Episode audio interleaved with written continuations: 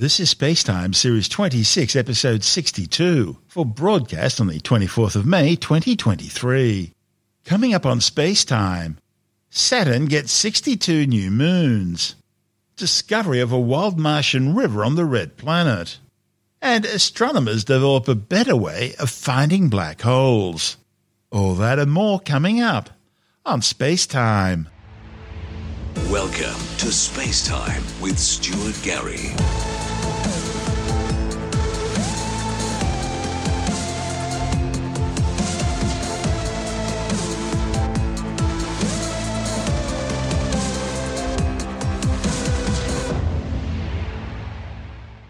Astronomers have discovered another 62 moons orbiting the ringed world of Saturn. The work catapults the Saturnian system back into first place as the planet with the most number of known moons, now totaling 145. That compares to Jupiter, which has 95 known moons. Over the past two decades, Saturn's surroundings have been repeatedly examined for tiny moons with increasing sensitivity. The latest study used a technique known as shift and stack in order to find fainter and thus smaller Saturnian moons. The same method's been used before to search for moons around Neptune and Uranus, but never before for Saturn. It works by shifting a set of sequential images at the rate at which the moon's moving across the sky. The results enhance the moon's signal when all the data is combined and stacked together allowing moons that were simply too faint to be seen in individual images to become visible in the stacked image. The images were taken using the Canada France Hawaii telescope atop of Mauna Kea in Hawaii between 2019 and 2021. By shifting and stacking many sequential images taken during three hour spans, astronomers were able to detect moons around Saturn down to just two and a half kilometers in diameter. Not bad when they're quite literally billions of kilometers away. The original discoveries were made in 2019, uncovering the moons in a meticulous search of the deep imaging acquired that year. But just finding an object close to Saturn in the sky doesn't necessarily mean it's a moon. It could simply be a passing asteroid. To be absolutely sure, the objects need to be tracked for several years in order to be certain that they are really orbiting the planet. After painstakingly matching objects detected on different nights over two years, the authors managed to track down 63 objects, thus confirming them as new moons.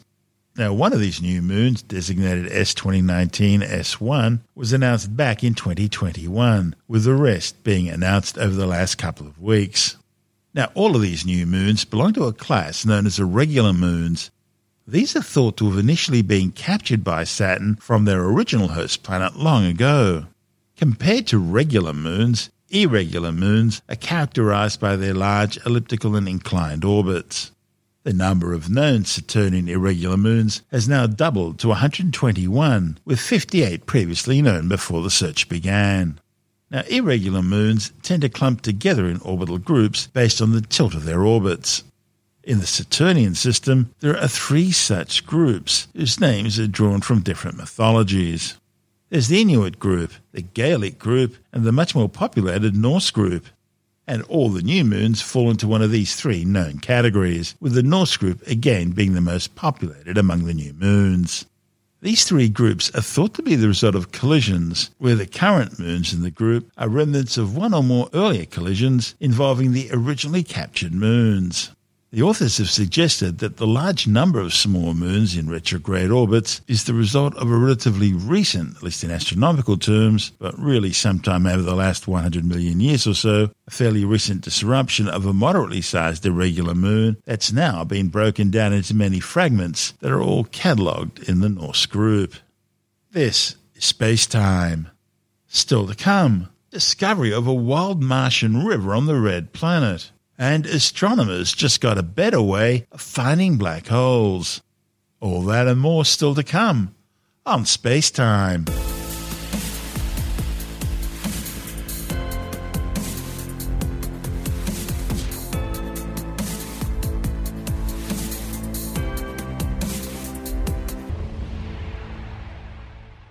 New evidence discovered in rocks is leading scientists to rethink what water environments looked like on ancient Mars. The new images taken by NASA's Mars Perseverance rover show signs of what was once a wild river raging across the Martian landscape. A river that was deeper and faster moving than scientists had ever seen evidence for on the red planet in the past. This river was part of a network of waterways that flowed into Jezero crater, the area the six-wheel car-sized rover has been exploring since landing on the red planet more than two years ago. Understanding these watery environments could help scientists in their efforts to seek out signs of ancient microbial life that may have been preserved in the Martian rock. Perseverance is exploring the top layer of a fan shaped pile of sedimentary rock that stands about 250 metres tall and features curving layers suggestive of flowing water. It's a geologically fossilised ancient river delta. One question scientists need an answer to is whether the water in this river flowed in relatively shallow streams closer to what NASA's Curiosity rover has found evidence for in Gale crater, or whether this was a more powerful river system. Stitched together from hundreds of images captured by Perseverance's Mastcam Z instrument, the two new mosaics created by NASA tend to suggest the latter, revealing coarse river sediment, grains, and cobbles. Libby Ives from NASA's Jet Propulsion Laboratory in Pasadena, California, says these indicate a high energy river that's moving swiftly and transporting lots of sediment and debris downstream. The more powerful the flow of the water, the more easily it can move large pieces of material. Ives, who has a background in studying Earth rivers, has spent the last six months analysing images of Martian rivers on the red planet's surface. Years ago, scientists noticed a series of curving bands of layered rock within Jezero crater, which they dubbed the curvilinear unit. They could clearly see these layers from space, but they're only now able to see them up close thanks to Perseverance. One location within the curvilinear unit, nicknamed Skrinkle Haven, is likely to have been formed by powerfully flowing water. But Mastcam-Z's detailed images have left scientists debating exactly what kind of flow we're talking about. Are we talking about a big river like the Mississippi, which winds and snakes its way across the landscape? Or are we talking about braided rivers like Nebraska's Platte, which form small islands of sedimentary sandbars? When viewed from the ground, the curved layers appear arranged in rows that ripple out across the landscape. They therefore could be the remnants of riverbanks that shifted over time, or the remnants of sandbars that formed in the river. These layers were very much taller in the past. Scientists suspect that after these piles of sediment turned to rock, they were sandblasted by wind over the eons and eventually carved down to their present size. The wind acting like a scalpel cutting the tops off these deposits. Now, scientists do see deposits like this on Earth, but they've never been as well exposed as what they are on Mars, because here on Earth, they're of course covered with vegetation, and that hides the layers. A second mosaic captured by Perseverance shows a second location that's also part of the curvilinear unit and is located about 450 metres from Skrinkle Haven. Called Pine Stand, it's an isolated hill bearing sedimentary layers that curve skyward, some as high as 20 metres. Scientists think these tall layers may also have been formed by powerful river flows, although they're exploring other explanations as well. Ives says these layers are enormously tall for rivers on Earth, but at the same time, the most common way to create these landforms would be a river. The study's authors are continuing to examine Mastcam-Z's images for additional clues. They're also peering below the surface using the ground penetrating radar instrument on Perseverance called RIMFAX, which is short for Radar Imager for Mars Subsurface Experiment. What they learn from both instruments will contribute to an ever expanding body of knowledge about Mars's ancient watery past. What's exciting here is that we've entered a new phase of Jezero's history, and it's the first time we're seeing environments like this on Mars. Of course, a key objective of Perseverance's mission on Mars is astrobiology, including the search for signs of ancient microbial life. Scientists believe that if evidence of past life is likely to be found on Mars, places like this ancient river delta is where scientists should be looking. As it traverses the fan, Perseverance will characterize the geology and past climate of Mars, paving the way for human exploration on the red planet And of course, it's also the first mission to collect and store Mars samples for eventual return to Earth. Subsequent NASA missions, in cooperation with the European Space Agency, will send spacecraft to Mars to collect these sealed samples and then return them to Earth for in depth analysis. This is space time. Still to come, astronomers just got a better way of finding black holes. All that and more still to come on Space Time.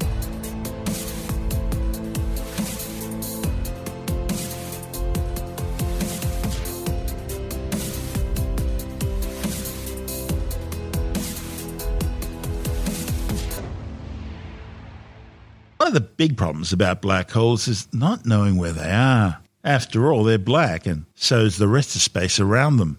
That makes them really hard to see. It's a bit like sitting next to an invisible bomb, which only appears when it's too late to stop it or move away. But that's the thing about black holes. Their gravity's so strong, nothing, not even light, can escape, and so they only make their presence clear when they start feeding. Then material begins falling into the black hole.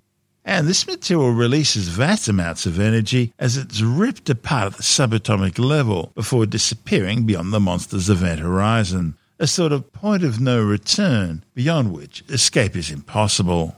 The quiet, invisible black holes remain a problem, but astronomers have now developed a new way of detecting the active ones, those that are feeding, and the new method they've come up with not only points them out, but can also measure how much food they're sucking in.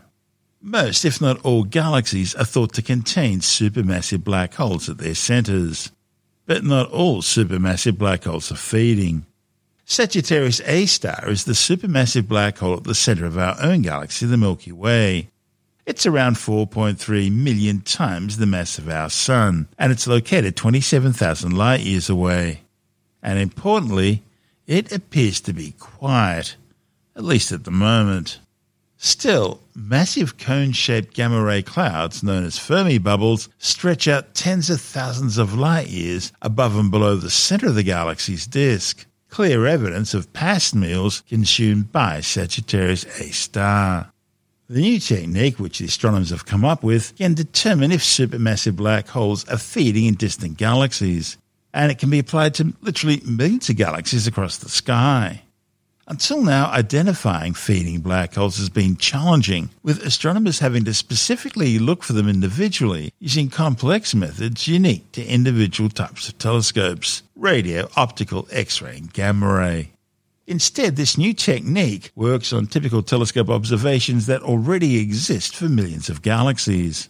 One of the study's authors, Sabine Bellstedt from the University of Western Australia, node of the International Centre of Radio Astronomy Research, says the new technique allows scientists to search large numbers of galaxies at once and learn about their central black holes. I'm Dr. Sabine Bellstedt.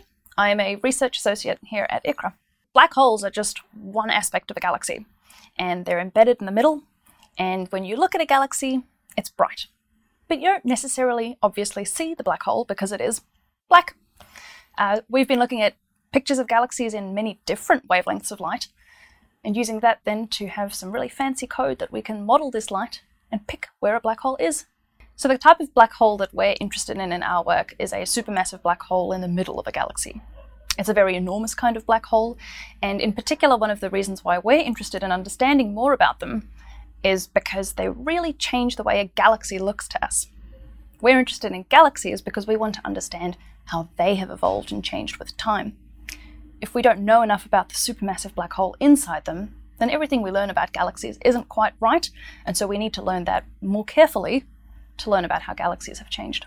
The most exciting element about this research is the fact that we can now look at huge samples of galaxies, hundreds of thousands, and even in the future, millions of galaxies, and without having to do anything separately to the analysis we've done before, we can now look at all of these galaxies, and with one fell swoop, we can understand which of them have mass supermassive black holes in them that are shining brightly, and which of them don't.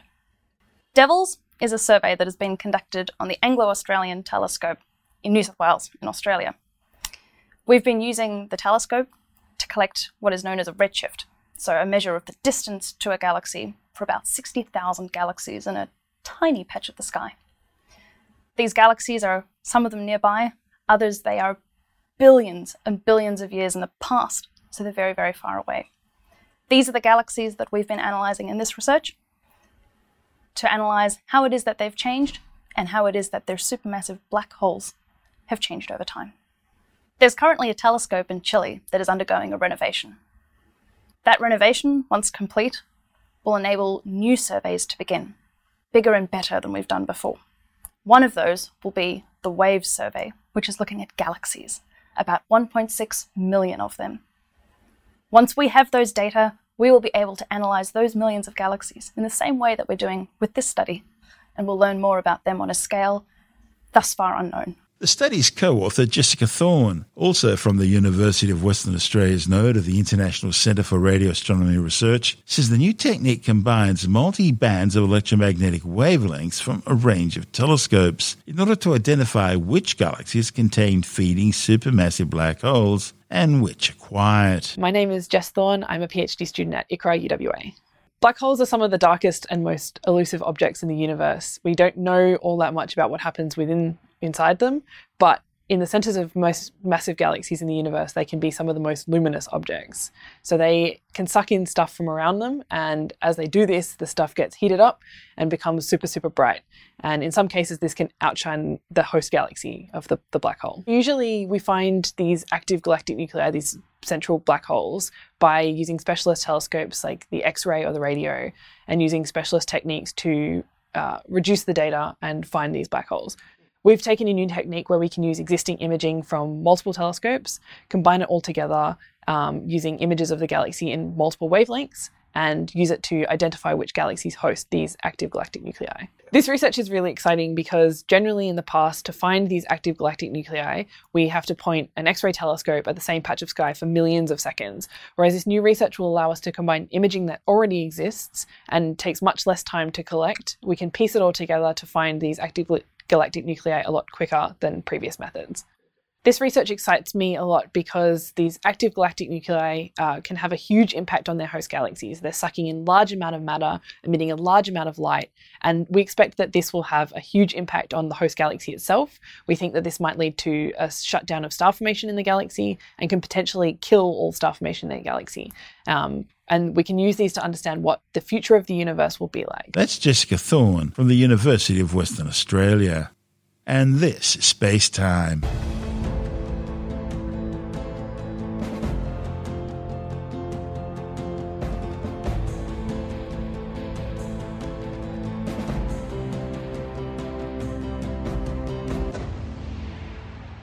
And time to take another brief look at some of the other stories making news in science this week with the Science Report. A new study has measured the extent to which a bone fracture could lead to early death. And they've created a publicly available tool which doctors and patients can use to calculate the risk. The findings, reported in the journal eLife, examined data from over 1.6 million adults. The authors found that a bone fracture was associated with a loss of one to seven years of life, depending on gender, age, and bone site. This metric has now been incorporated into an online calculator that measures bone fragility in order to help doctors and patients better understand the true gravity of bone fractures. Scientists have developed a genetically modified variety of Cavendish bananas designed to help save the world's Cavendish banana production. The new variety, called QCAV4, has now been submitted for regulatory approval to the federal government. The QCAV4 banana is in fact the first Australian genetically modified fruit, or should that be herb, to be submitted for assessment.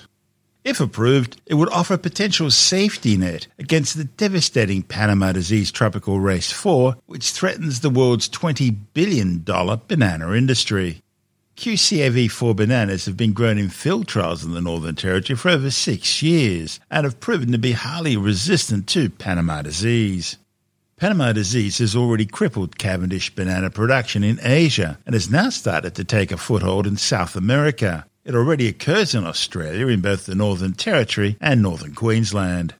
QCAV4 is a Cavendish Grand Nain banana, which has been bioengineered with a single gene, RGA2, from the wild Southeast Asian banana. Mind you, normal Cavendish bananas already contain the same gene, but it lies dormant.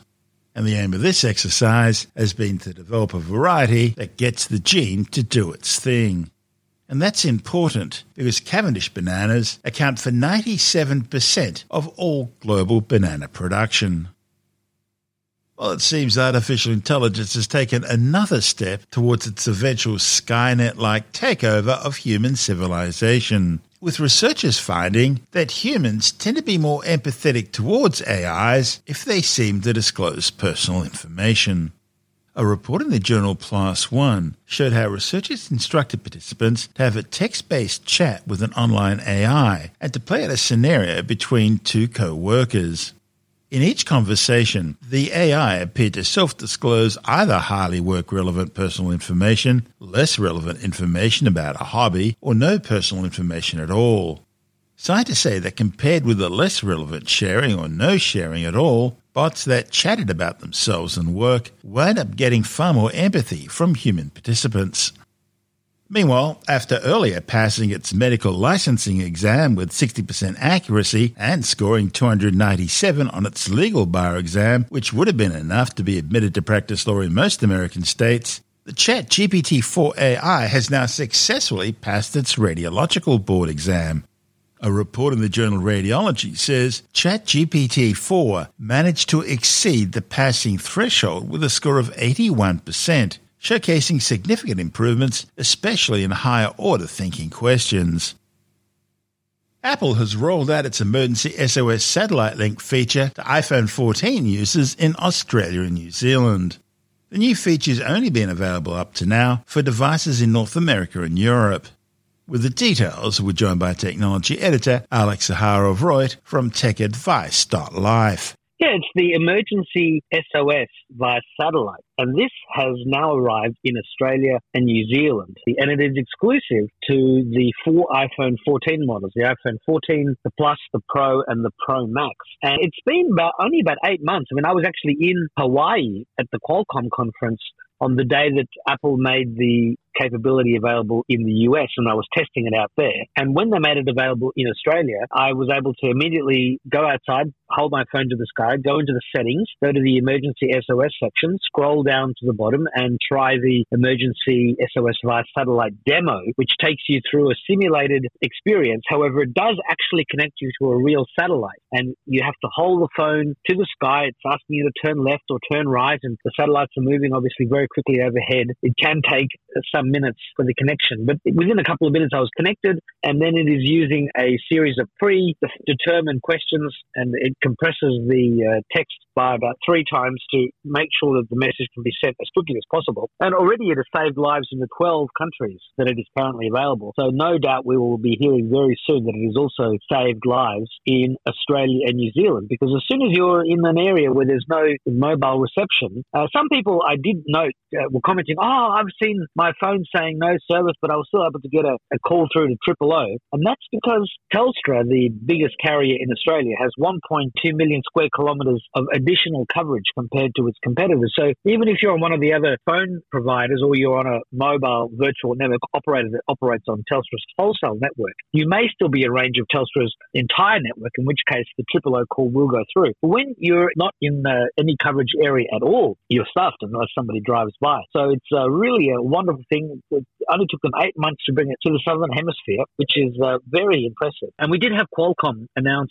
at CES in January that they would have a pole to pole service that would, you know, Qualcomm satellite that would be available next year or later this year. But I'm sure that by the time that Qualcomm service will launch, Apple's will also most likely cover pole to pole and it will signal the new era of being able to connect via satellites just using your phone. And eventually your phone will uh, deliver phone calls and uh, browsing and all the rest. But for the This time being, it's text right now, isn't it? it's just text, yeah, but it's also the ability for your friends and family to track you with your permission using the Find My service. So you're if you're in the Blue Mountains in Australia, for example, you're in the outback somewhere, and you aren't able to be connected to a, a Wi-Fi or 3G, 4G, or 5G network, then you can still be tracked via satellite, which is quite incredible. Does this system And, uh, replace the EPIRB or, or not really? They do not replace the EPIRBs, which stand for Emergency Position Indicating Radio Beacons, and they also don't replace uh, traditional satellite phones, which cost about $1,000 to buy. You also have these personal locator beacons as well. I did have a company email me saying, hey, we sell in Australia a brand of personal locator beacons, as we're calling it. They have a seven year battery life. For the, for the true adventurer, just relying on your iPhone is probably not going to be enough. You're going to want to have more. You're going to want to have a satellite phone, an EPIRB, these locator beacons. That's Alex Zaharov-Reutt from TechAdvice.life.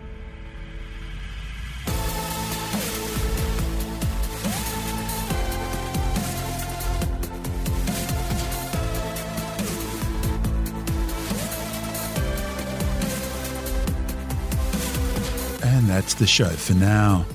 Spacetime is available every Monday, Wednesday, and Friday through Apple Podcasts, iTunes, Stitcher, Google Podcast, Pocket Casts, Spotify, Acast, Amazon Music, Bitesz.com, SoundCloud, YouTube, your favorite podcast download provider, and from spacetimewithstuartgary.com.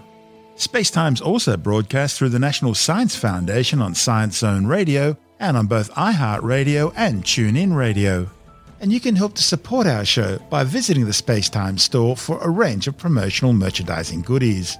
Or by becoming a Spacetime patron, which gives you access to triple episode commercial free versions of the show, as well as lots of bonus audio content which doesn't go to air, access to our exclusive Facebook group, and other rewards. Just go to spacetimewithstuartgary.com for full details. And if you want more space time, please check out our blog where you'll find all the stuff we couldn't fit in the show, as well as heaps of images, news stories, loads of videos, and things on the web I find interesting or amusing.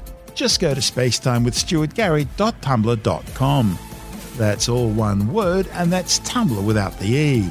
You can also follow us through at Stuart Gary on Twitter, at Spacetime with Stuart Gary on Instagram, through our Spacetime YouTube channel. And on Facebook, just go to facebook.com forward slash spacetime with Stuart Gary.